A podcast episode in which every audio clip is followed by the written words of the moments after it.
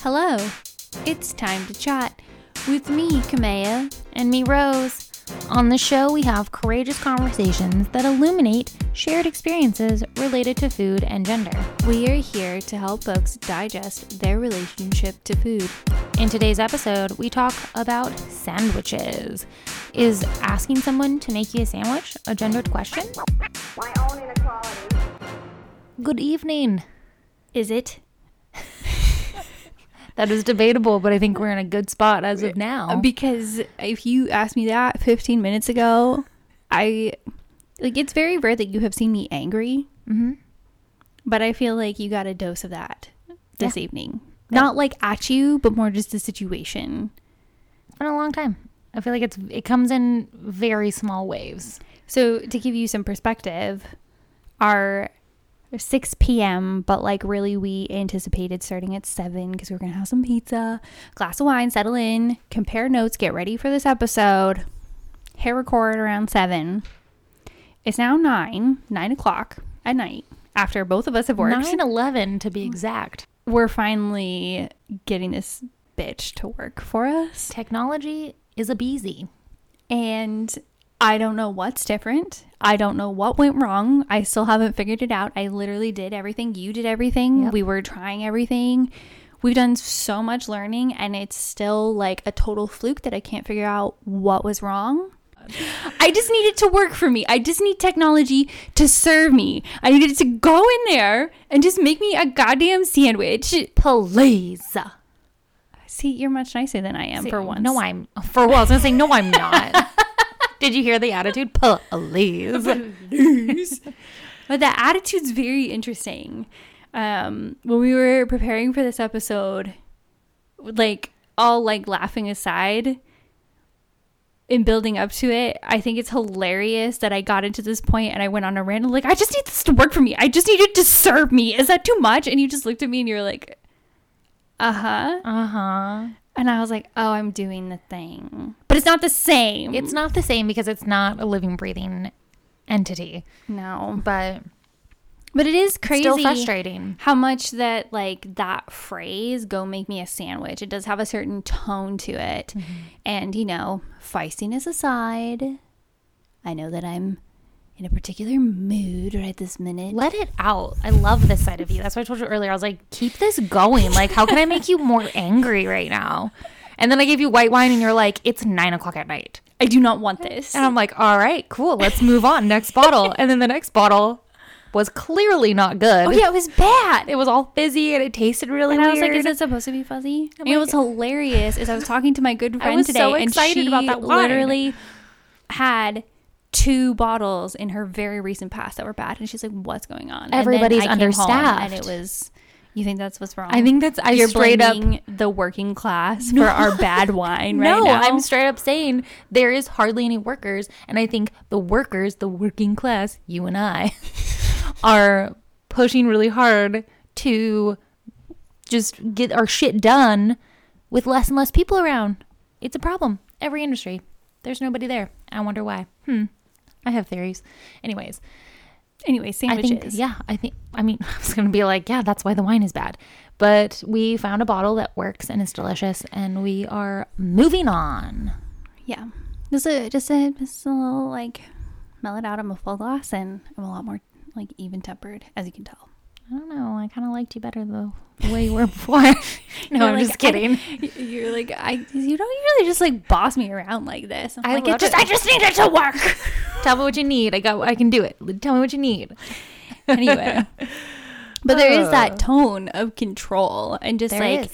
seeking something to control. And I just like, at a certain point, I just need this podcast to work. I've done all the prep, I've done all these things, and I just need the technology part to work. Um, and I just, it wasn't. It wasn't. But tone is very important. Tone is very important, especially when we live in such like a digital world where everything is via text, email.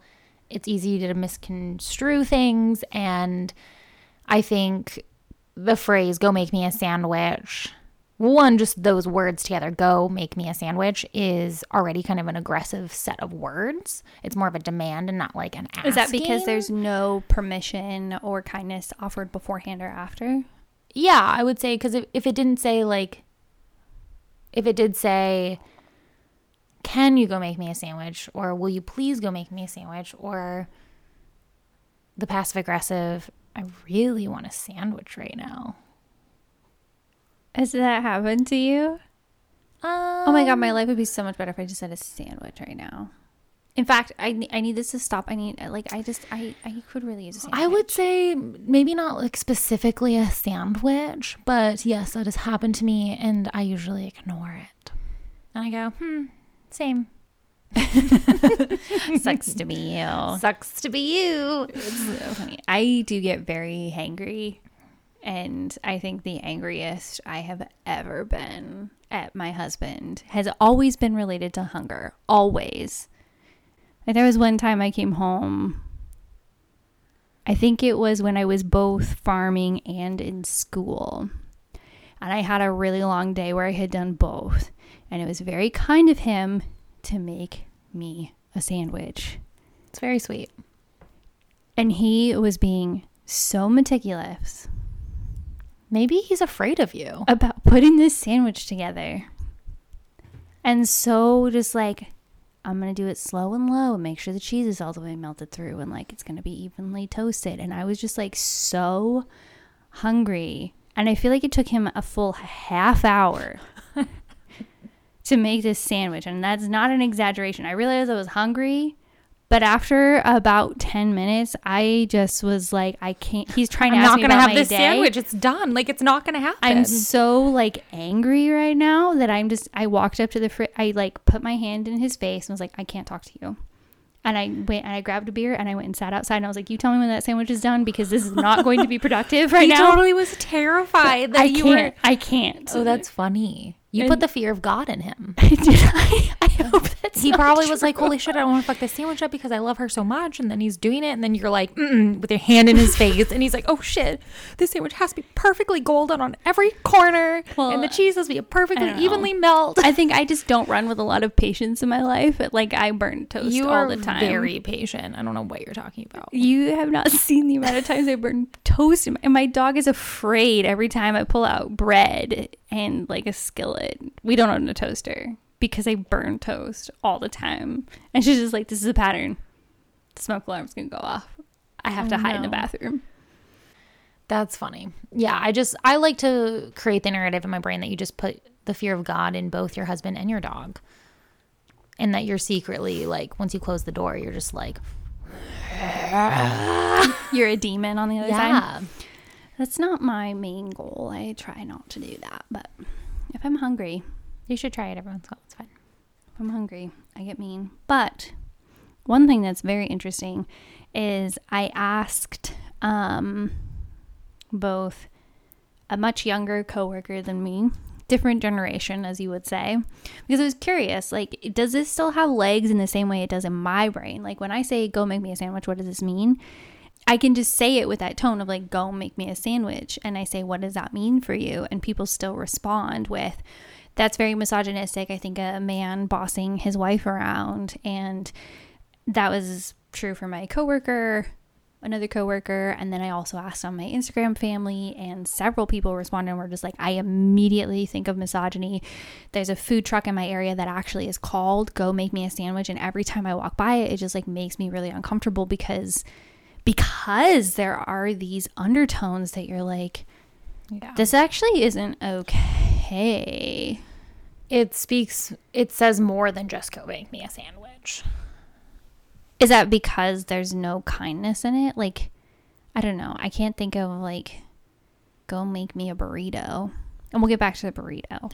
The fact that it is a demand, it's like worded in English as a demand that it makes it feel exactly like our conversation we had about the domestic housewife. It's suppressive. It's that's what you are meant for. You are this thing that I use, and that is one of your uses. So I need you to do that. Just like when we say, "Hey Siri," you know, it's the same kind of context in a certain way, but we have a different emotional response to "Go make me a sandwich" versus "Hey Siri, what time is it? Is it raining outside?" Are you polite to Siri? I don't use it. I just I want it to work better than it does. And also, I have a lot of its functions disabled because I don't like being listened to. Anyway, Same. but I I do think it's interesting that the language we immediately assume is gendered. Mm-hmm. And I think that has a lot to do with the fact that we associate more aggressive language with masculinity and that's a learned behavior based on what society has put up with for a really Yeah. really long time like even in going through some pop culture references mm-hmm. for this episode and talking to some people i can find i can find clips like oh watch that 70s show and like what's his butt the bald man is like playing the stereotypical like the wife's a bitch and then you have the, The old ball and chain. Yeah, totally. And then you have your guy, and he has a scene. I think he has more than one scene. I could be wrong. I'm not an expert in that 70 show at all, where he's just like, Oh, you want to help? Go make me a fucking sandwich. Or go, he doesn't say fucking, but he just says, Go make me a TV. sandwich. go fucking make me a sandwich. Go fucking make me a sandwich. Yeah, no, I think it's interesting because it is very gendered in my mind, and I f- feel like I can speak for a lot of the women that run in like my circle that it's very like a masculine tone. Um, I feel like it's just I don't know. Even I was mentioning this to you earlier, but even though now, like obviously, history has kind of like worked some shit out, and we're like not quite in the same place we were in the 50s and the 40s and the 60s but um in some ways pause right there in You some my- ways you caught my little hmm. but in terms of like the go make me the sandwich thing it for me like hits on every single note of the oppressive kitchen that it was for a woman at that time like but it's also the man asserting dominance over something that's technically her domain. it's so complicated because of that. And I think when I've heard it said as a joke and then a dude's like, oh, I'm just kidding, I'm just kidding, I'm just kidding, like it still's like just not funny to me. Like I can, I have a sense of humor and like I will laugh at certain things, but there's obviously lines that I just don't feel comfortable. And in a way, I think that's one of them because it's like you're making a joke about so much of women's history being oppressed and not having the freedoms that we have today. And we're still fighting for certain freedoms even still now. And it just i don't know it's it's gross to me. And it's it's never been said to me directly in like that way. But i do recall being really young and my dad's friends would come over and one time i was cooking and one of his friends came over and made a joke to my dad about how oh you taught her you taught her right ha ha ha ha like slaving away in the kitchen aren't you a lucky man and and my dad would kind of like pop comments of kind of like what have you what did you teach your sons it was weird because I would snap back with comments and be like, "Oh, what, blah blah blah, you're not." Blah, blah. Do you remember any of those comments? I don't remember. They were so like in the gusto of hormones that was just oh, I remember those. you just say things and then all of a sudden you just don't even it was just a cloud and i don't even know what i said it was one of those moments but they would do the same thing ah like just go make me a sandwich like and just like kind of joke around and be like haha i'm just kidding what i understood was that they viewed even in a joking way that my place as his daughter was in the kitchen making food for him and his friends and that pissed me the fuck off or even just like under your control. I feel like even before I knew what the word feminism was, or even it was even in my vocabulary, I was so like, if any specifically man tried to put control over me, I was like, fuck no. I was, because I was a pretty somewhat shy and docile girl. I would say like 80% of the time. My mom may argue that percentage, but like when I, it's my Leo rising. I can be cool and calm as a cucumber. If you fucking touch that button, like I will come at you. My sous chef makes jokes and he's he's like, "Are you gonna put the fear of God in them?" Which is why I brought that up to you. yes, yes, I am. But the this term where we have that turn of phrase, that catchphrase, go make me a sandwich. When you go on the Wikipedia page for this term, go make me a sandwich, which for one, it is culturally relevant enough with enough references to have its own Wikipedia page. And two, the thing that it credits is like where it originates is this SNL skit where you have John John Mackey, and he was this uber confident weatherman, and the whole skit was, and I think this was published in the early 80s, maybe late 70s, somewhere in there. I don't know the actual date, but somewhere in there. It's basically just loaded with misogynistic language as this Oh, guy's God, just yeah. like, oh yeah, because I played it for you. Yeah. So this guy is just on there and just like, are you tired? Very infomercial, like, Very. is your life in shambles? Can oh, you not put on a bracelet? this is like, if you're sick of weather men, it didn't say weather, it was the weather man. If you're tired of little boys telling you about the weather, then you need this guy. Do you need a man to tell you what the weather looks like today? Because I'm the man you need. Yeah, you need John John something or. Maccabee? I don't fuck. It doesn't matter. It doesn't fucking matter. And he just like it's so fucked up, and it's basically like all these little like, oh, I'm gonna slice up this storm, and when it leaves its house, I'm gonna like fuck it in its face and blah blah blah. And then It it's talked like about Froggy style. it's gonna fuck it froggy style. And I, we, yeah, we, we had a whole conversation about what that could be. Well, because frogs don't actually fuck; they're amphibians. And I think that's part of the joke, the underlining for like the smart people to laugh. I don't. I don't think that's what it is at all. Because you got, I didn't get that. I was like, hmm, I have an idea of what that could be. And then you're like, well, they don't actually fuck. And I was like, whoa. I don't actually know how amphibians. Maybe it's like fuck, they- Christian fucking. They have like eggs and It's like Christian doggy style. I don't know if that's true because I was actually thinking that it, like your frog legs, you actually have more flexibility, so you get a little bit lower. Yeah. But I, I don't, I don't know. It's for the yoga ladies or guys. sure. Um, but anyway, apparently, whenever the storm leaves his house, is John John like bangs its wife, and part of the skit is that it's like, yeah, when the storm leaves this house, I'm just like, bitch this, bitch this, yeah, that's right.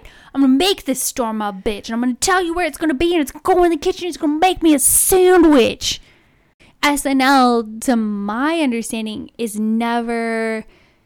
They're not poets. They are writers. It is definitely a They're skill. making fun of what's going on in the current world that we live in and Well, over exaggerating these stereotypes. I guess that's part of why my brain goes to poets because a lot of times poets are just like giving you words for the things that you are feeling that you don't have words for. Yeah. And this is a my mom's a poet. This is a service that poets and songwriters and comedians they kind of fill of like here's the shit you can't say. I'm gonna put words to it so that you understand it better.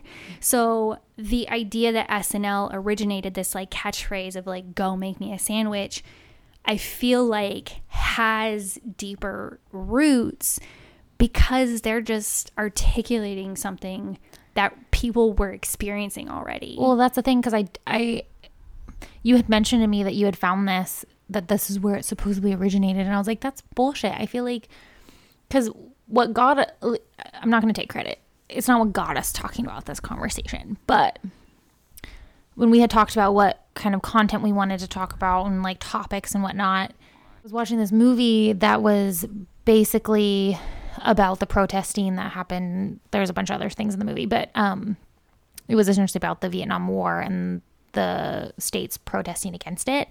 And there was a scene with this girl who was protesting, and she had a bunch of these dudes that were heckling her. Base like to me, the way I like computed it was they were heckling her specifically because there wasn't a ton of women actually like in the picket fences, probably because they were taking care of the like babies at home, and they were heckling her and telling her to like take her top off, asking her why she's there, and just being like fucking assholes as people can be on the opposite side of a mm-hmm. protest. And she's just kind of like classily ignoring them and essentially like they start yelling at her to go make go make me a sandwich. What are you doing? Why don't you go make me a sandwich? And she of course responds like irritated and then essentially like a big outburst happens and then there's a whole mob and there's a terrifying scene in it. But um and that was in the 70s then. So this is before the SNL skit. And they clearly said that to her like in the film. This is totally a film based on real events, but the guy said, Go make me a sandwich in a very antagonizing way. Like they wanted her to respond. And she did. And then shit like hit the fan. But it's like that was in the 70s. It was in the 70s for that movie. And then when the movie came out, talking about events that happened prior, but in the very recent past. And then we have the SNL skit that falls in there somewhere. But then we also have the fact that Hillary ran into that exact Yeah. same language when she ran for president. There was a whole Facebook group that was like, stop running, drop out of the race, go make me a sandwich, was in the title of the um, Facebook group. And it's it's very interesting if you look into the misogyny around Hillary's race in general, because her first presidential race, people were just like, oh, the way in which people organized around the amount of misogyny she faced It was bad. for her first run means that she's got it in the bag for the second one. And I technically she did win the popular vote, but she faced that very direct language in terms of go make me a sandwich and received a lot of criticism about what she ate and the way her food was talked about and on the list for season 2 I have one hmm. about politics and food but we'll get there I think one of the interesting things about that like phrase of like go make me a sandwich is there's like this element of control but there's also a total disregard for the other person. It's not polite, it's not kind, and there is an assumed just like it's fine because it's men, boys will be boys, essentially. oh, it doesn't matter what they say. Like they're just boys. They're just they're just squawking. They're just squawking, but it's also like if women were to have that same language, they'd be like, Whoa, are you on your period? Do you need a Midol? I've never had that, but I know of it. I was gonna say I've never taken menstrual pain relief because an Advil does the same fucking thing if I feel like I need it, but sometimes I like to feel my uterine wall just break away. Okay. Hmm, yeah, okay. anyway, uh, welcome to my mind. Um, well, it's interesting Some because herbs I can recommend. I appreciate that. Well, fairy princess over here. Um, no, I think it's interesting because like, what sliced bread came out in like the twenties, thirties, right? Roughly. yes, and before we get into sliced bread, I do just want to make one little point. I love it. Go. Okay. I think it's very interesting this through line between how we accept males' aggressiveness in language, but we really anticipate and expect a certain politeness in the way women speak. In my working life, I will ask if I can ask a question when I'm in sales, my sales are better if I flex the end of my sentences to sound more like a question. Mm-hmm. If I am more questioning in how I deliver my message, Yeah. it is much easier to sell to men. And even in situations where I'm selling a product that is mostly consumed by women, there are a lot of women who have mostly economic independence. And I'm someone who's danced between that of being like mostly independent on my own, but also like relying on men in my life. And part of that's opportunity, honestly. But in that case, there is a more complicated story about how men are still controlling the purse strings and how money flows. We can get into the wage gap, we can get into all that. But more importantly, if you're in sales, you know that a lot of times men are making those decisions about how women make the purchasing decisions. Like women might make the decisions and do a lot of the like social capital, the decision making, the research, whatever, but then the man has to actually finally like Sign seal the, check. deal. And when you offer your information with that influx of questions and you raise your tone at the end and you don't just deliver it, they find it less threatening and they're more likely to buy mm-hmm. it. I would agree 100%. And this is a learned survival mechanism. It's totally a survival mechanism. but it works. I mean, you deal with the general public and then you go to answer the phone for a customer and your tone like Oh, yeah. totally shifts and the pitch Oh, in your yeah. voice goes a little bit higher, Yep. a little bit friendlier. That's so funny you bring that up because literally at my job, we have like an answer machine, right? For the phone, the Yeah. business phone. And I was the one who were, did the recording of, hi, you've reached blah, blah, blah, blah. Like our business hours are. And my front house manager was like, I happened to listen to it the other day because he was in the office when we had a phone like message. And he was just like, what? He's like, Rose's phone voice and like her like customer service voice is so different. and I'm like, sweet. and he really, he was like, I almost questioned it was you or not. And I'm like, yeah, because I'm talking to everybody. I'm not just talking to you. I'm not just talking to my friends. I'm not talking to my mom or my, you know what I mean? Yeah. And it, it, it is, it's like, it sounds kind of cheesy, but trying to sound genuine at the same time. Well, and there's a whole lot of research out there about why so many of our AI voices are women because it's friendlier, it's less threatening, and blah blah blah blah blah. it's blah. comforting. Anyway, not to go back to Siri, but um, another place that this politeness and understanding how polite language shows up in the workforce that's very timely right now is actually our Supreme Court. So I've been reading your resident dork friend about how the Supreme Court has actually recently, in the recent weeks, changed the way in which argument is going to take place. And the theory is that it will help with it, the amount of interruptions that female justices face when they try to interrogate. Oh my God, I love that data. I didn't say any data. I would love that though. I would love to like hear it. Not to, I'm not expecting that. I mean, I will put links to actual data in the show that. notes for you, but I'm not just going to spit it out for you right now. damn it. um, but it is really interesting because that wasn't the initial motivation. The initial motivation was that they were forced to not interrupt people because we were forced into a virtual working environment due to COVID. And so the way that they organized it was that they could do arguments where justices, in order of seniority, would be able to ask questions of the people bringing their case and be like, okay, well, what about this? What about this? Without being interrupted.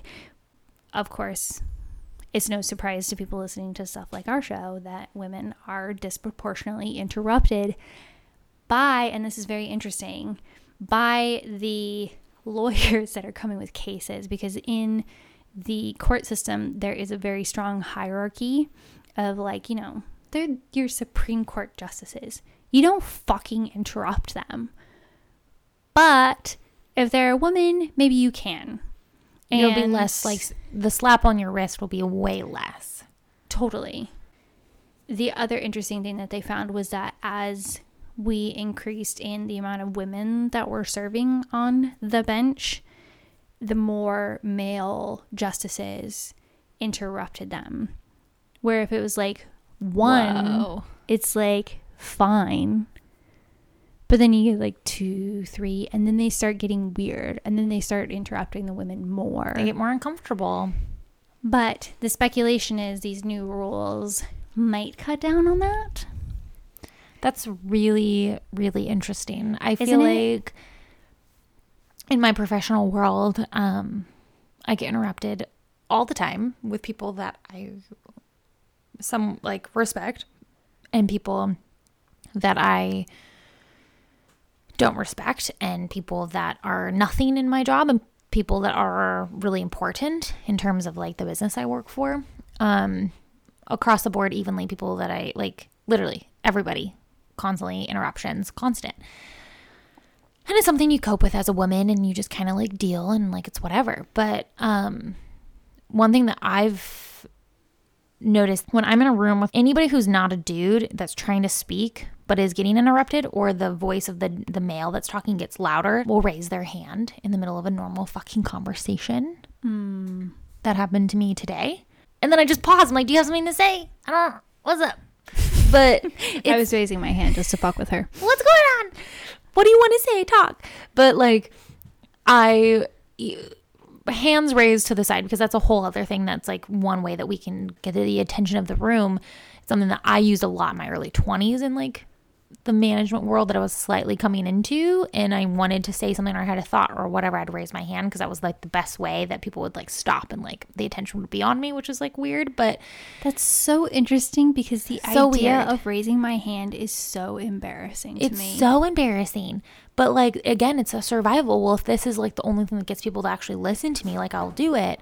And then but basically like my whole point here is that when I hear this almost happens on a daily basis. When there's a female in the room or somebody who's basically not the majority did or the person I hear just men's ears are just not the same as everybody else's. Like they just I feel like literally just This do not genetics? hear us. Like sometimes I swear to god it is. Like I'm like there's no way. There's no way you just literally didn't hear this girl trying to say something over and over and over again. acknowledge that gender is a social construct, they have to fucking get over it. I know and that's where like when They're that came into my- pretending. we have the same ears. we have the same ears and i think like when all of that came into my life early 20s it like blew my mind of like oh my god it's not just like weird genetics. It's literally like you're conditioned to be an asshole.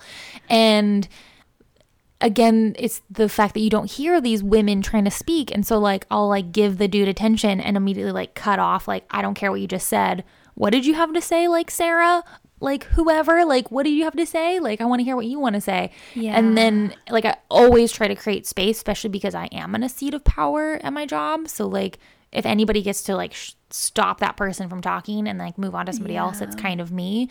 And that it's like when you were talking about the tone of your voice and how you ask things like i find myself saying the word i think or i'm sorry. Like i spent my whole early 20s just like i don't want to be that person. And like i don't want to fall victim of that like patriarchal conditioning and so i rejected all of it and then i became like i feel like a much more like confident like strong entity in a room but that also comes with other shit It comes with consequences. It comes with consequences. So then now I'm in this weird place of like having to kind of like almost pivot and balance like when do I use that and when do I not? And like I find myself when I have like a quote unquote professional come in, like somebody who is like my dishwasher mechanic or a delivery person.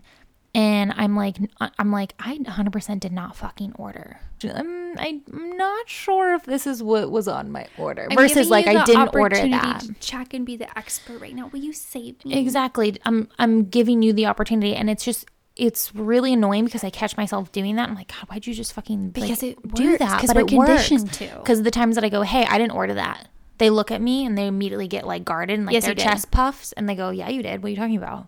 And then I like crumble because I'm like, oh my God, I don't want to have like conflict right now. Yeah. And I don't want to pay for this thing I didn't order. Yeah, no, I think tone is everything.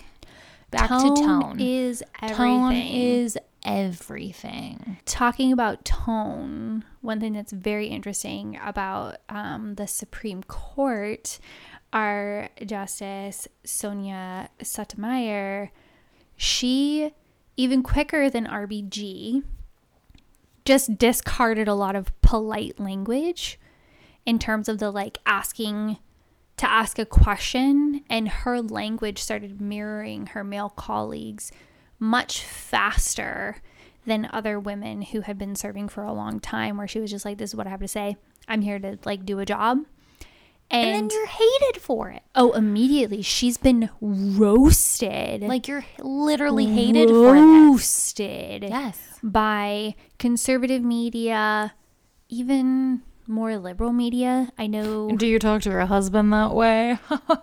Right. She's known as the terror on the bench, but she's also one of the first to be like, hey, these new rules about how we're taking arguments on the bench might actually make a difference for women moving forward. Duh. They might actually make a difference. Like, why does somebody even have to say that? Like, it's fucking obvious. I don't think I've given her enough credit before this week and like getting into this, like, what is this polite language? And we made a very intentional decision that on our podcast when we were like having conversations of design, like, no, we're gonna swear. We don't have to be nice. This is one space we don't have to be nice. When we're selling the podcast, we're gonna be nice as fuck. I mean, obviously, but I still may say, like, my fucking ass looks really good in this dress. Thank you very much. It does. It does. But I'm not gonna say, yeah, like fucking you're fucking fucktard, motherfucker. Like I'm not gonna do that. Because that's how I talk all the time. it's all about balance. This is why I don't go into public with you. Just wear some rose quartz and I'll be good. I just don't want to be their fucking moms. Well, that being moms, that makes me think of people packing lunches, moms packing lunches, mm-hmm. Packing sandwiches for lunches. I don't know about you, but I got a lot of sandwiches and lunches, and that's my one year in public school that I begged my mom to let me go, and then I got lice, and I said, "Take me back." I don't want to do it anymore. But I got the lunchbox, and that's really what I wanted. But sandwiches were extremely convenient, and legend has it that it originated from a gambler in England. Did I tell you about this already? I feel like I've read about this. Mr. Sandwich. Sandwich is named after a person in England. Oh my god, we totally read about the same thing. Well, yeah, it's pretty common. it's pretty Googleable. like Googleable. Googleable. Yeah, you know. But when you look at the origins of a sandwich, it's like, oh, it totally came from this guy. And he was like, bring me something I can eat while I'm still gambling with like one hand. And his chef brought a sandwich essentially. And he kept, like, he loved it. And then it kept happening. And then people like caught on and blah, blah, blah, That's so blah. and it's, it's stupid. Can you imagine though, like pre sandwich era, the food you would have would be like, let's say everything that's inside of a sandwich, like cheese and meat. Eh.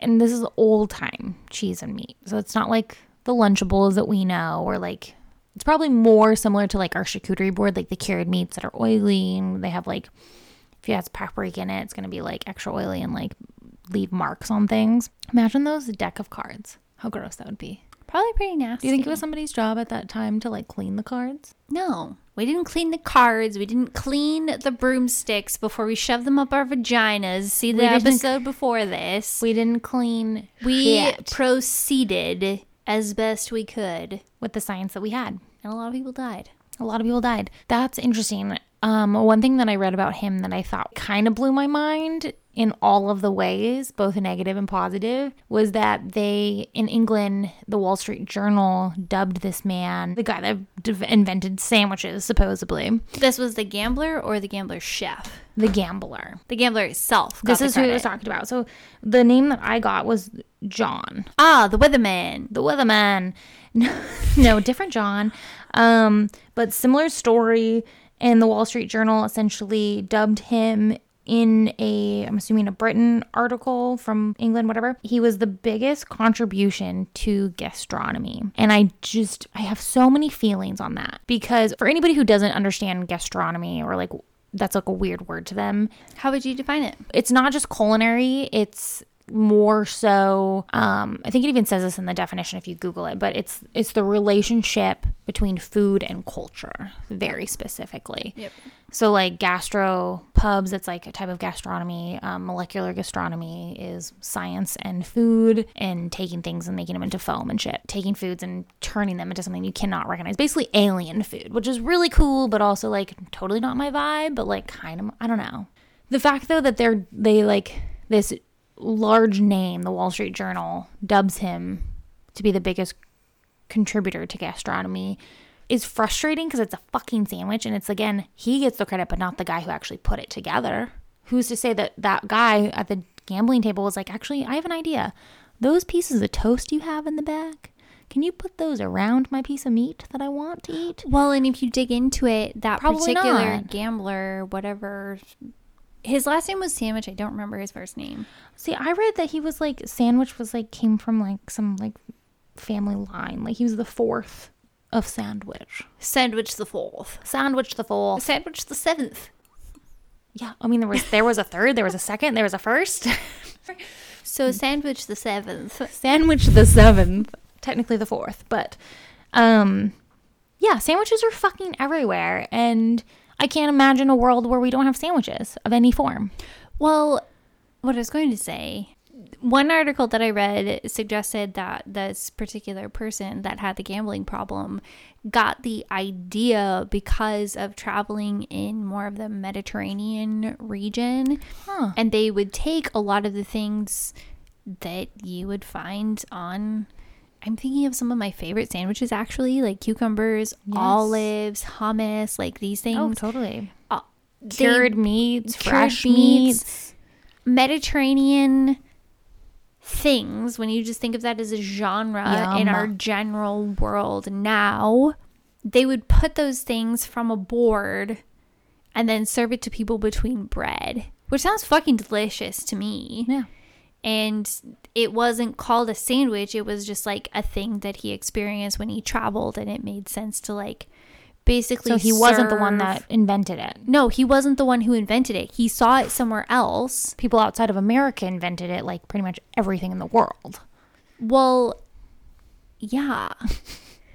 it was outside of America, but it was outside of Britain. Oh yeah, Britain. We're talking about Britain. God damn it. This was pre America. And so then there are some articles that are just like, America wanted to forget its colonial past. I mean, that's still our past. It's still relevant to who we are. It's not the past. Like, that's I just want what to forget America my did. teen years. I They're just so awful. The puberty. Oh my god. Terrible people. It's great big land that we're gonna steal. Anyway, Anyways, weird. um, interesting. I read not America, but they would serve um, like meat, and the way it was kind of described was like kind of somewhat saucy meats, vegetables, things like that, and they didn't have like a vessel for a plate, so they would use these like pieces of like what somewhat was bread, um, these circular bread plates, and they were Sounds delicious. I know, right? That's And awesome. They were referred to as trenchers. The, and the plates were? the bread plates, the plates that were made out of bread.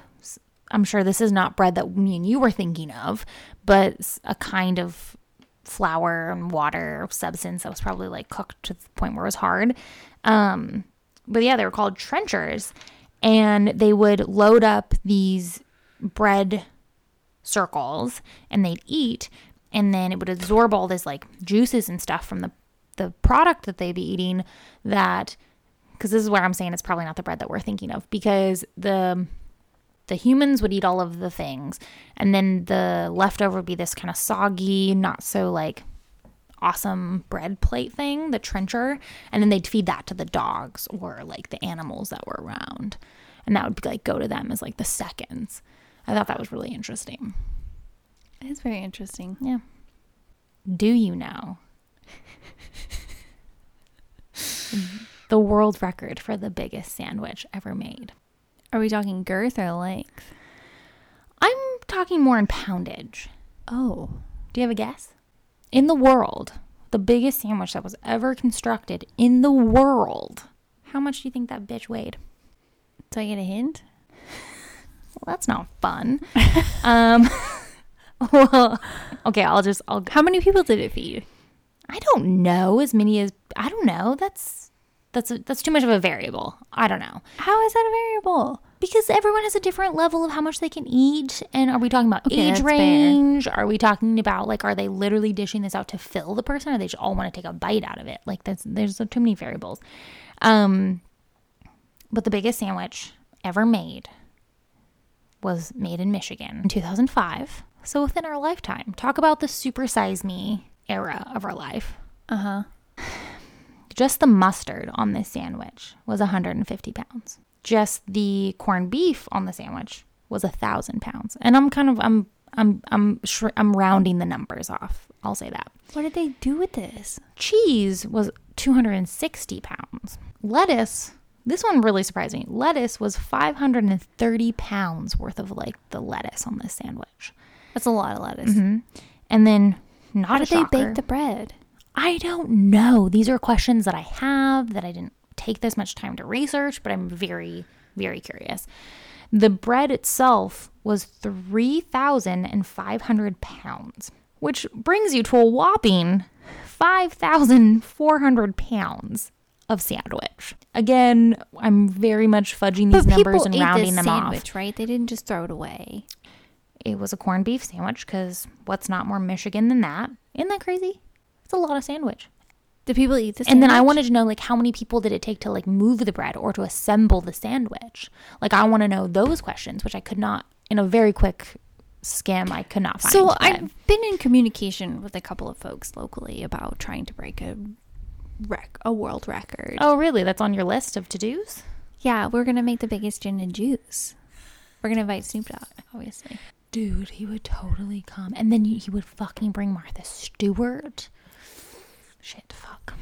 Okay, I'm in on this. I don't know if we're actually gonna do it, but it, we've had a few conversations. It's one of my favorite it. Snoop Dogg songs, so I'm already in. Anyway, to go with your sandwich, your giant sandwich, we could do this thing. I love it. Let's do it.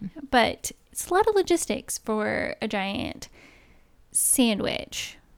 I'm really into this idea of having a ginormous sandwich that is one thing that we can feed in the hundreds of people, as well as your gin and juice jacuzzi that we will be having, which I'm so pumped for. It's not a jacuzzi. We're just gonna drink it. If we can set up a shower for people to bathe before they get into the jacuzzi.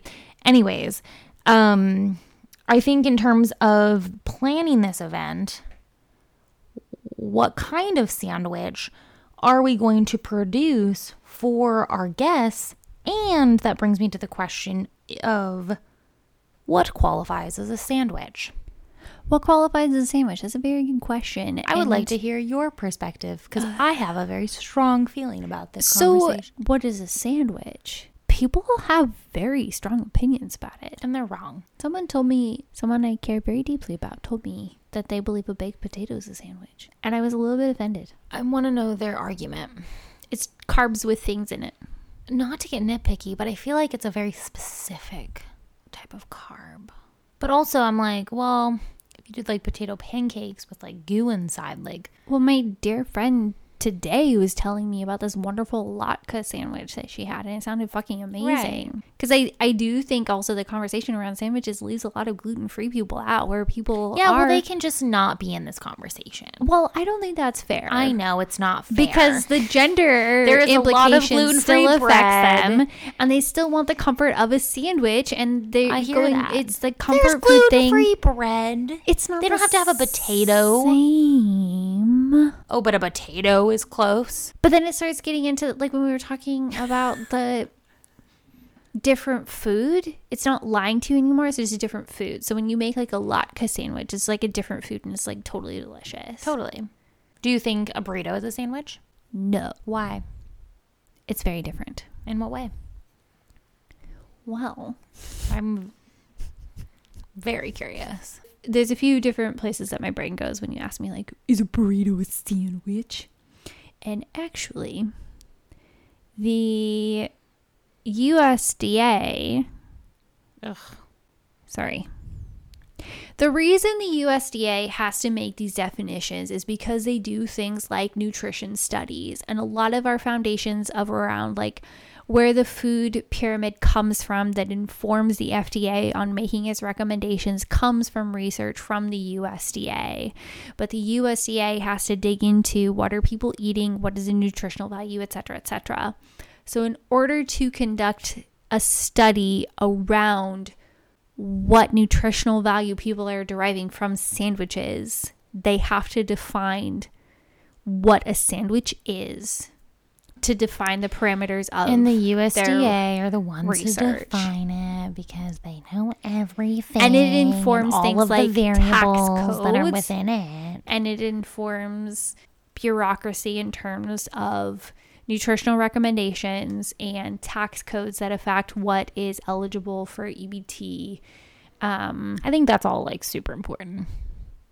It's important to identify those things for those reasons, but do I agree with how they identify them? No. well, they had to make a distinction between the sandwich and the burrito. Oh my god, the things we debate about in the court of law. for um, tax purposes, for research purposes. The USDA says a burrito is a sandwich like product, in quotes. And I found that quite offensive because I haven't dug into it, but that made me question if leavened bread versus unleavened bread, like a tortilla, actually came first. And so if a sandwich is actually a burrito like substance instead of a sandwich like Right. substance, and I don't actually know, but Let's it made pull me pita into the middle of it this. made me go, what the fuck? Why is that the standard? But before because- a common oven, I'm sure tortillas were much more used in the fashion bread than we see today. I don't know. That's a question. It's it's one of those. It's it's a subject to put in the parking lot that I would like to inquire more about because I'm always curious. But uh, the USDA's definition is that as simple and as elegant as may seem, the sandwich is a sandwich like product, but the burrito is actually a different territory. And it is all due to labeling policy because it does get complicated too. Because then you're like, well, is a burrito a fajita? Because a fajita, Or a like, you have the things and then you have your tortillas. Or but a pinwheel wrap. Ugh. Yeah, those. It's a sandwich in a tortilla. Curled into a nice little spiral that brings us joy in every funeral that we ever go to. But it also just starts to question like, well, is a hot dog a sandwich? Is a hamburger a sandwich? Yes, yes, and yes. Okay, well, then you really start to open the gender constructs of men being able to make me a goddamn sandwich on their grill because that's like their whole domain. Yeah. So, whatever. Um, in this article, It's not. We just give it to them. Sure, man. Please take this spatula and go flip Leave some me meat for me. Go outside. I don't want to hear your voice anymore. So, there is kidding. I'm a very loving partner. I love him and I appreciate his barbecue skills. On Mental Floss, there's an article on five ways to define a sandwich according to the court of law. And it does get into the USDA definition and how in Massachusetts there was actually a lawsuit around what was a burrito and what was a sandwich. And there needing to be a legal distinction because there was a dispute in the food court about a burrito place opening up too close to a sandwich place and the sandwich place sued because they were like this is encroaching on our lease agreement of a non-compete clause and so then the courts had to go through and argue like okay well actually a burrito and a sandwich is a very different thing and this actually isn't a competing thing because there's burrito like That's I mean, as a person, a reasonable person understands a different craving between I need a sandwich and I need a burrito. Oh yeah, like I I would argue that they're the same structural complexities there, but in terms of cravings and flavor profiles, vastly different. The emotional subconscious part of it is very, very different.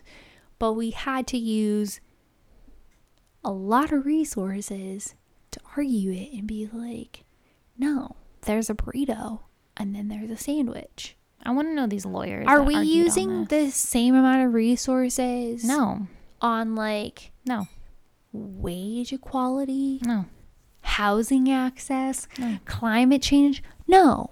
not at all. We're all. spending thousands, multi thousands of dollars, and I feel comfortable in saying that. It might be more. I don't actually gonna know. say, I would because this, these were, it this was on a corporate level. closer to like so it might have been millions Yeah, to debate whether or not a burrito was a sandwich, is a sandwich. It's interesting because there's literal podcasts that are based around this conversation.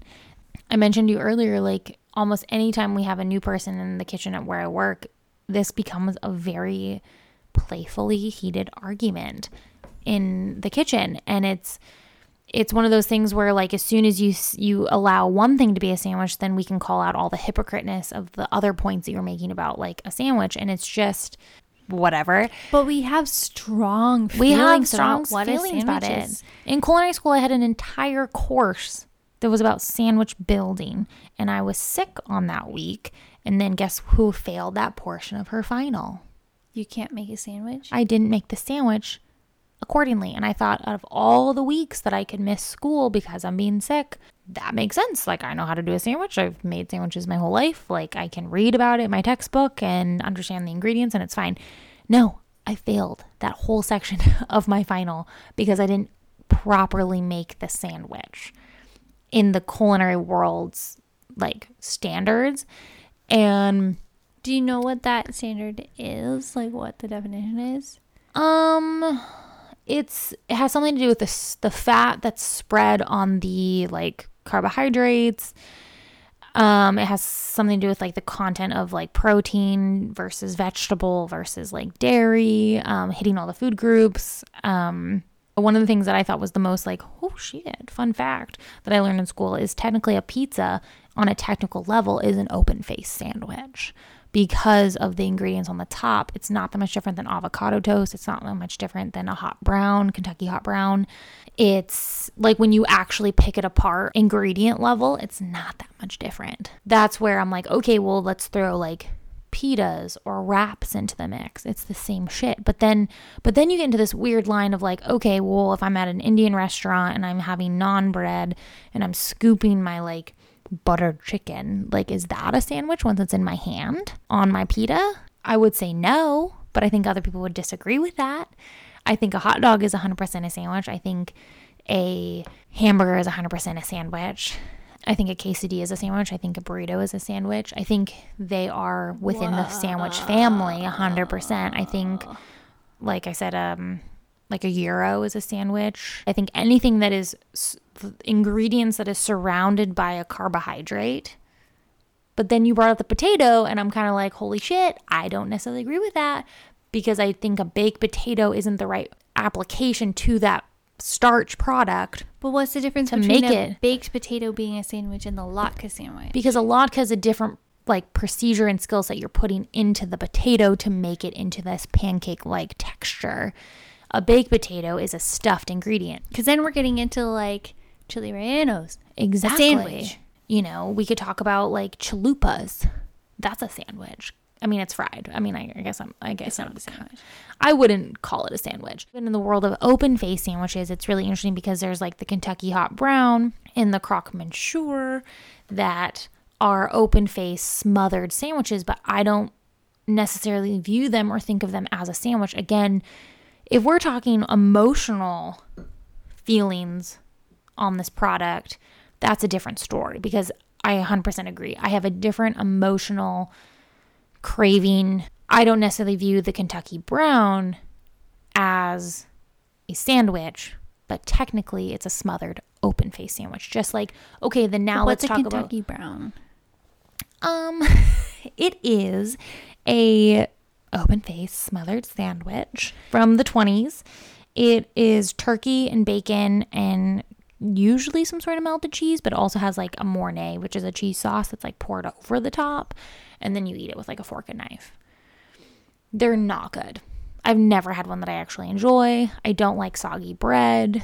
Um, one of the, I guess, bringing in to the sandwich argument that my mom would always have as a leftover go-to meals. We had a lot of pot roast growing up, and we'd always eat all the veggies, and then there would be all this meat left over. And so my mom would always like the next day we'd always have um honestly I don't even remember what she called them, but I hated them as a kid. And we would just toast whatever bread we had in the house, butter it, put it on a plate, and then just spoon the like pot roast and the gravy over the top, and that was our dinner. In my house, that was called shit on a shingle. that's a much appropriate name for it because I hated it. I would literally just be like, can I just have like the gravy and meat? Like, do not want the bread. I don't like soggy bread. It grosses me out. Um, but that was like always a thing my dad loves and she loved. So it was like they were all excited to have that the day after pot roast and it was awful. But yeah, Kentucky Brown is just a super old time American thing. It's similar to the like French, the croque monsieur. Actually, now that I think about it, it's kind of just like a, a less fancy version. Um, that one has just like ham, cheese, typically Gruyere because French. It's the only way to go. And then it has a bechamel poured over the top. That sounds like a stomach ache. Oh, it's incredibly rich. I worked in a restaurant once where that was on the brunch menu and it was oddly popular. This is how my the restaurant that I worked with at the time, this is what they would do. They did like ham, like nice thick actual ham, not deli meat ham. And then the like Gruyere cheese or sometimes it would be Swiss and then they put it between two pieces of bread, coat the bread like you would with French toast and, and an egg, kind of custard, but like a savory custard, pan fry it, put it on the plate. So it would be like a savory French toast grilled cheese, and then they poured the bechamel over the top. And that was how it was served again, fork and knife. And it is disgusting, in my opinion. But I also don't like soggy bread. What's the worst sandwich to you? What's your least? What's like? Oh, it's the worst. Why do you want to go to the worst? Because it's like I want to know. That's the juicy. That's the goss. That's the hot goss. Give it to me. I have a lot of opinions about what makes the best sandwich, Yeah. but I think that's because of conditioning in terms of like having bad sandwiches. Right. And I think a lot of that it's similar to like pizza. Like I know good pizza and I know bad pizza. But if you're like, what's the worst pizza you ever had? I would be like, probably just like Pizza Hut. It's pretty like normal or like my frozen pizza. Like I'm not saying I won't eat it. It's not like god awful, but it's not good. Yeah. I do think it's interesting the topic of I'm open faced sandwich or I'm toast, particularly with just like How is it different? toast trends. And I feel like there are so many cookbooks where I'm like, oh, I want to learn about this. Like, what are you doing? It's like, this is a recipe for toast. Mm-hmm. Wait, is this an open faced sandwich?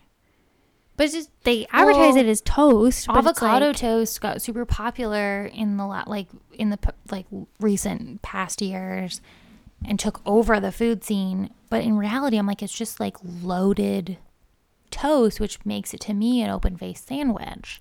So right before I came here and we fought with our audio to do this, I was just like offhandedly like, "Hey babe, I'm collecting samples. Like, what's an open face sandwich and like when is it toast?" And he was like, "Honestly, like there are times that you're like getting ready for work and you're like, I'm just gonna make some toast." And then you start with toast, and then you put avocado on it, and then you put an egg on it, and then you like make some bacon, and then you do this, and I'm just like, that's not toast. That's a whole sandwich. Just like say you're making a sandwich, and I'm just like, Sometimes I don't know I'm making a sandwich until I make the sandwich. God until. I'm starting with toast, and then I start adding, and then it happens. And also, I think that's a whole other conversation in terms of my own food anxiety, where I'm like not ready for a sandwich, but that's like really what I want, and I like have to work my way up to it. Um, I think that's interesting because I feel a lot of weird anxiety around sandwiches within my like eating at home. yeah. And I don't typically buy bread, but that's also a huge factor is I'm just like literally not home enough to like enjoy my bread. It usually goes bad before I actually eat the through the whole loaf. It's just also just me and my partner. Um and I think he is a little bit gluten intolerant as I just like shit talked to the gluten free folks. Sorry everybody. but I think he's kind of in that boat. Um but it's it's interesting because I don't buy loaves of bread because I it's like in my brain I'm like I don't want to eat sandwiches all day. I don't want to eat sandwiches all day, which is so ridiculous because I'm like it's such a small portion of carbs and those that amount of carbs is not bad for me to have in the lifestyle that I live. But there's this weird like just like block for me emotionally like I feel like it's bad. Like having a sandwich is bad. If I come home and make myself a sandwich, I might as well just be like making myself a giant bowl of rice to eat. And that's like all I'm having. It's just like empty carbs. When that's not necessarily true because it depends on what you put on your sandwich. It depends on the type of bread that you buy. It also, who fucking cares? It's a fucking sandwich in your day. It's not a big deal. But through thinking about that, preparing for the episode, and thinking about this weird anxiety I have around sandwiches, yet I'll go buy a bowl of pasta and not think about it. But sandwiches feel bad to me in my like the way my brain works. I feel like it's connected back to our comfort food episode because sandwiches are such a childhood comfort of like things that your mom or your dad or your grandma or your whatever would whip together for you as a kid, PB and J, a ham sandwich, turkey sandwich, whatever, and just give to you because it was easy for a kid to grab and go outside and keep playing. And we mentioned the comfort food episode that it's like is there this psychological thing of like because it brings me comfort and nostalgic joy, I can't have that. It's like this weird like that must be bad. So we like reject it because there's like when I look at it on an intellectual level, I'm like, there's nothing that bad about a sandwich at all. But I have this like weird paranoia in my home, and I don't understand it. Well, I think as a society, our relationship to sandwiches is very complicated. Very complicated. and we have spent a lot of work in terms of flexing and opening our definition of sandwiches and in the article i mentioned before the like five ways that legal processes have defined sandwiches new york what up to our listeners in new york What up? um, we love you. They have one of the most liberal definitions in their tax codes of what a sandwich is. New York, New York. They're just like, you know, if it's. Is a quote. Sandwiches include cold and hot sandwiches of every kind that are prepared and ready to be eaten, whether made on bread, on bagels, on rolls and pitas, wraps, or otherwise. And oh, regardless of the filling, a number of layers, a sandwich can be as simple as a buttered bagel or a roll, or as elaborate as a six foot toasted submarine sandwich. Oh, yum. It's fucking poetry. There's all these definitions too. Like with working in a restaurant that I work now, we have a sandwich and it's not a po' boy, even though we wanted to call it that. But apparently, to make it a po' boy, you have to use very specific bread for it to even be a po' boy, which I think is really interesting because there's another restaurant in town that does um, po' boys and they're delicious and I eat them and I love them. It's one of my favorite restaurants. But on the technical term, it's not using at all the right bread Interesting. which is just funny to me. Um, but then you go into like all these different cultures, and I read at one point, and I don't believe it, but it said that the sandwich capital of the United States of America is downtown Las Vegas, and I just don't buy it because there was no evidence because they're all drinking and gambling. Just back to the gambler. back to the gambler. they need their hands. But I'm like, I've been to Las Vegas, desks. and I didn't notice that many like extra amount of sandwiches, but. Then also, were they eating sandwiches like full, or were they open face uh, again? I was gonna say again, are we counting hot dogs and hamburgers as sandwiches too? Because like, what is your like, what's the data here? Like, I want to know. because there are different definitions on it. There and when I are. asked my Facebook community, they're like, "Well, it has to depend on like if you have like an excessive amount of protein, it's no longer toast. It's it's now a sandwich. If it's got this ooey gooey protein on it, like if it's a tuna salad or like Like you a tuna your ava, like a tuna melt, which I've made open face tuna okay, but what about before. non like traditional proteins? Like, what if we did like a wrap, like hummus, sandwich, open face with like I don't know edamame and shit. Like, edamame is a complete protein, right? Quinoa. Let's say quinoa. Who puts quinoa on a sandwich? I don't know. People put anything on bread. Don't and they make eat me a it. sandwich. I'm gonna make my own sandwich. Someone else was like, uh, thickness of toppings is greater than the thickness of the bread. Makes the difference of like it's toast versus the sandwich. And I actually really liked That's that a very interesting because then it does open up the possibility of adding things like different plant proteins of you know the times when my partner's like you're not making toast anymore. If i just like make toast with avocado it's like okay the ratio is pretty equal mm-hmm. If I put some salt and pepper on there, still pretty equal. Then I start being like, I'm gonna put some sprouts. I'm gonna put the pickled radishes. and I'm gonna put an egg on there. Okay, okay, okay. This is closer to a sandwich. You just omitted the carbs of the second piece of bread to alleviate your own food anxiety and Ugh, make I it hate more that shit. difficult I to hate food anxiety. It's so fucking annoying. Well, and then there's places like Sweden who are known for one, beautiful food. Two, they have this thing, and I'm not even gonna attempt to pronounce it, but it almost sounds like you're gonna say smorgasbord, but like not quite. But it's essentially like a sandwich cake. It's a layered cake.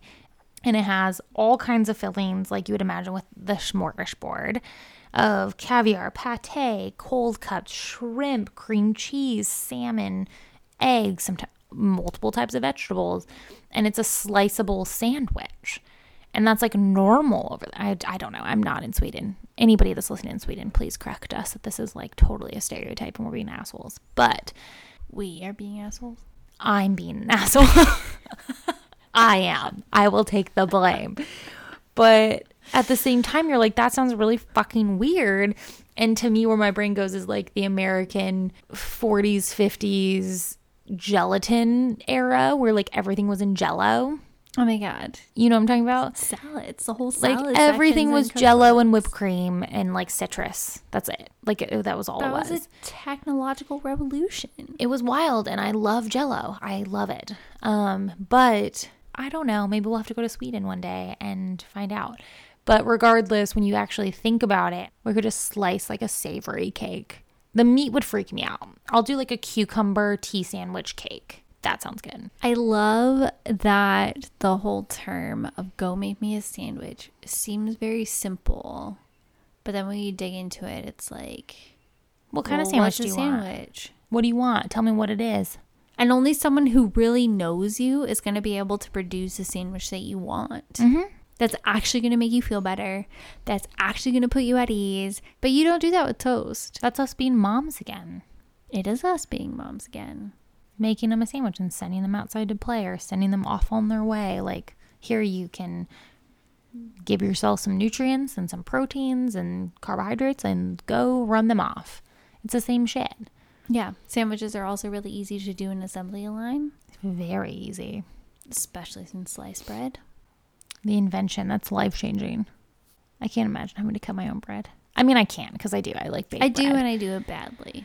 I was gonna say like I do bake bread at home, and my partner is a much more avid baker than I am, way better than I am. But um, imagine having like a loaf of bread that's not sliced, and you have to slice as you need it because you don't want it to dry out because it's like natural ingredients and whatever. You have like all these little like fucking maggoty little kids running around, and they don't know how to fucking wield a goddamn knife. And like, sure, maybe it's like a steak knife that they're. That's what I grew up first using is like a steak knife to cut shit. They cut it all janky, and you're like, what the fuck am I supposed to do with this? I like how that's the thing that I think about as a potential parent. I'm like, don't cut my bread wrong. Get out of here. Good God, get out of my kitchen. Interesting. What? I thought we were wrapping up, but I remembered one more thing that I did not want to forget. Go for it. It's all you. Stage is yours. Thank you. Do you remember in our episode on the patriarchy and meat culture? Mm-hmm. Of course and I do. when Joey was just like, "Oh, I want a woman on bread," Oh, fuck yeah. and that led me to this whole campaign of Wonder Bread and sliced bread selling the idea of using sandwiches to catch men. What? So the Italian meatball head is the classic, like, give me a sandwich, I'll be everything's fine if I have a sandwich in my hand. Well, and what's fascinating is that stereotype, it's not real. Wonder Bread was one of the first sliced breads that had the right preservatives so that it wasn't getting stale. It was going to be fine. It was sold to women as like this highly nutritious food. It's just like it's the wonder food. Like it's fine bread and meat and cheese and condiments. And also, if you put it into cultural context, this is coming out of a time where the women right before like Wonder Bread, sandwiches. I mean, people had sandwiches, but like the boom of this tender trap. That's the actual term they used in the advertisements Oh, for women to catch men with. The They were- tender trap. they I were feel called like that's tender a- traps. I feel the like that's a- sandwiches that's about a the women. vagina. But there was also the um I think it was Frank Sinatra who was in a movie called The Tender Trap. It's a vagina. We're talking about a fucking vagina. Even though they're not tender. Well, it also They're just makes me think of do you really think of my vagina as a trap? Because as someone who works on a farm, I think of a trap as something that goes like Well, but like think is about that it, what though. happens? Well, if you think about in the era of the Frank Sinatra like shit, if you slept with a girl, there was all this like society things of like, even if nobody knew that you fucked her, like there's like responsibility now. Potentially you took this bitch's virginity, excuse me, this beautiful young woman who is just owning her sexuality and I love it. And then he's like, oh shit, I guess I have to marry her now, otherwise I'll go to hell. Like, it's bullshit. It's absolute bullshit. But I do think it's really funny to think that there was a whole campaign on the way to a man's heart is through sandwiches because I feel like that's in a way like that still carried into the 90s with the Friends episode, with the like New Yorker, New Jersey, these like big city Chicago men that are like you know, they just want the fucking sub sandwich, the meatball sub. Like, mm-hmm. it, it was like, oh, he's angry. Like, there's even another. I'm a big fan fan of Friends, but there's another episode where Joey's sister, her little his little sister, has to tell him that she's pregnant out of wedlock, right? And they're from a very like traditional Catholic New Jersey Italian family, and she has to tell him this. And so basically, one of his friends is like, "Okay, he's going to be really angry and really upset with you, but you're going to tell him that you're pregnant, and then you're going to immediately hand him a meatball sub." because nothing he can't be mad with a meatball sub. And so this whole episode is like kind of based around this push to her telling her brother that she's pregnant and she has this meatball sub and she's holding it and before she can even tell him when she walks to the door that I'm pregnant, he like smells the meatball sub and is like, "Wait, wait, stop what you're saying. Like, do you have a meatball sub with you?" And she's like, "Oh my god, it's in my purse." Like, "Yes, I do." And so she gives it to him and then tells him and then he gets all upset and there's this whole thing with his friend of like you should have t- told him before you gave him the sub because then everything would have been fine. It's just it's just funny because it's it's funny to think about it in a somewhat present day, even though the 90s were like 20 years ago. But I'm sure it's still prevalent. I just don't like notice it as much. Well, but that's up against a backdrop of a broader cultural context. Give the man a sandwich and everything will be fine. It'll just be fine. He'll be fine. Um, going back to sandwich bread mm-hmm. and Wonder Bread specifically. Wonder Bread's very interesting because it's one of it is a very American Wonder Bread is Brand. incredibly American. My grandmother, I know me and multiple people I know in, in this town that grew up here, their grandparents worked at the Wonder Bread store. But the Wonder Bread itself was sold to housewives as this amazing, like, this is not going to go stale. It's totally nutrient dense. You're feeding your family these great ingredients. Just like fill it with these meat and cheese and things that also.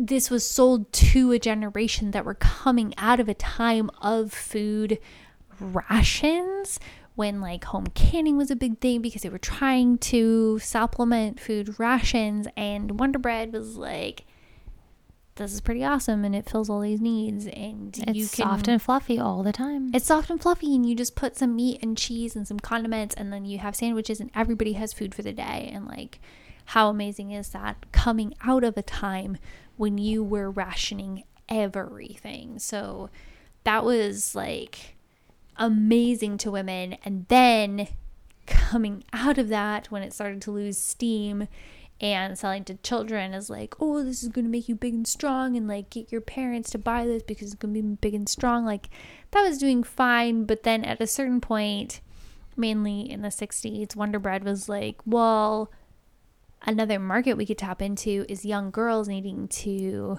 attract husbands. And so they released a whole campaign targeted towards teenage women around using their bread to make sandwiches to trap you want my muffin, boy? to trap men, to Oh trap boys. It was called date bait. It was called the tender trap. And they ran the full color ads of these beautiful women in like Life magazine or whatever magazine. And it would just be like her holding a white bread sandwich with like layers of cheese and tomato. And it was just like a food styled sandwich where you're like, that's fucking beautiful. And then she'd be holding it and looking at in the camera and she's like gorgeous. And it just like has like date bait stamped on her forehead. The most common one on these ads, because there was quite a few of them, and they ran in the late 60s into the early 70s. They would say like tender trap, and then it'd be a woman holding a sandwich. Um, but it's just like it's wild It's and the copy with it is like are you the kind of girl boys fall in love with at the drop of your false lashes? Ew. is your mailbox overflowing with torrid love letters?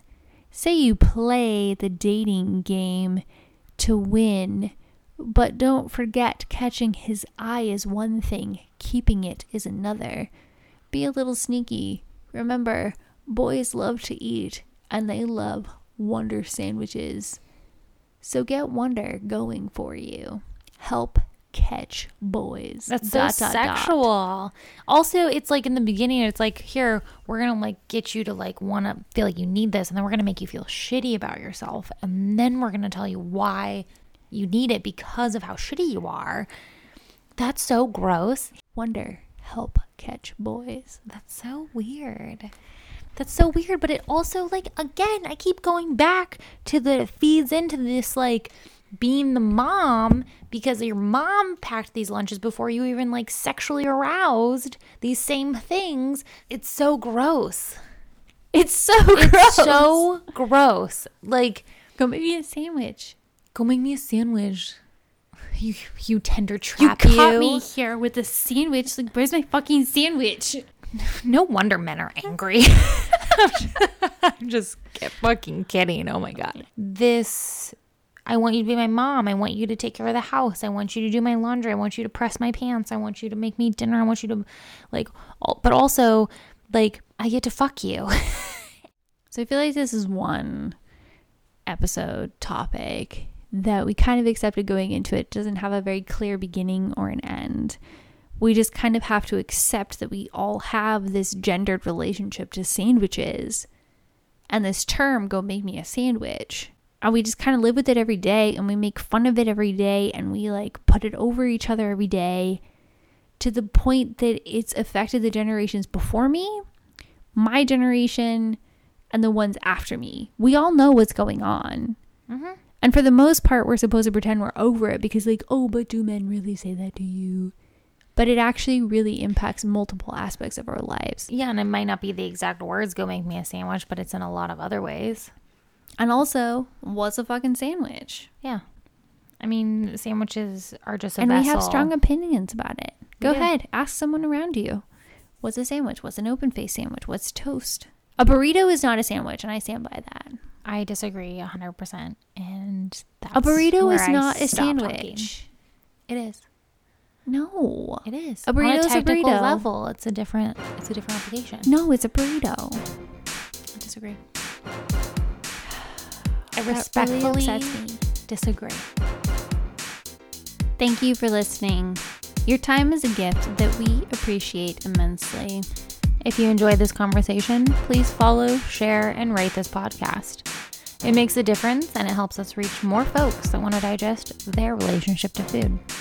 You can connect with me, Rose, on Instagram at culinary herbalism. And me, Kamea, at Tasty Salty Real. Next up is our season finale. Whoop whoop. Can you believe it, Rose? It's wild. It's here. I We can't did it. believe it. I'm That's already it. excited for season two, though. Let's let's just do well, it. Well, let's finish this one. and, and know. I, yeah, we have work to do. Well, next up, we're finishing up, wrapping it up, taking a break for the holidays. My own inequality. it doesn't make sense if you do more than one. It's to give you a cut in the audio so you can see it. but I wanted to do it. And you want one of those like, can we get one of those like, and action? We should. That's what it's for though. It's for the audio so you can see it. Damn it! I got rid of it. I had a little Barbie one. it was tiny. All right, and scene. My own inequality.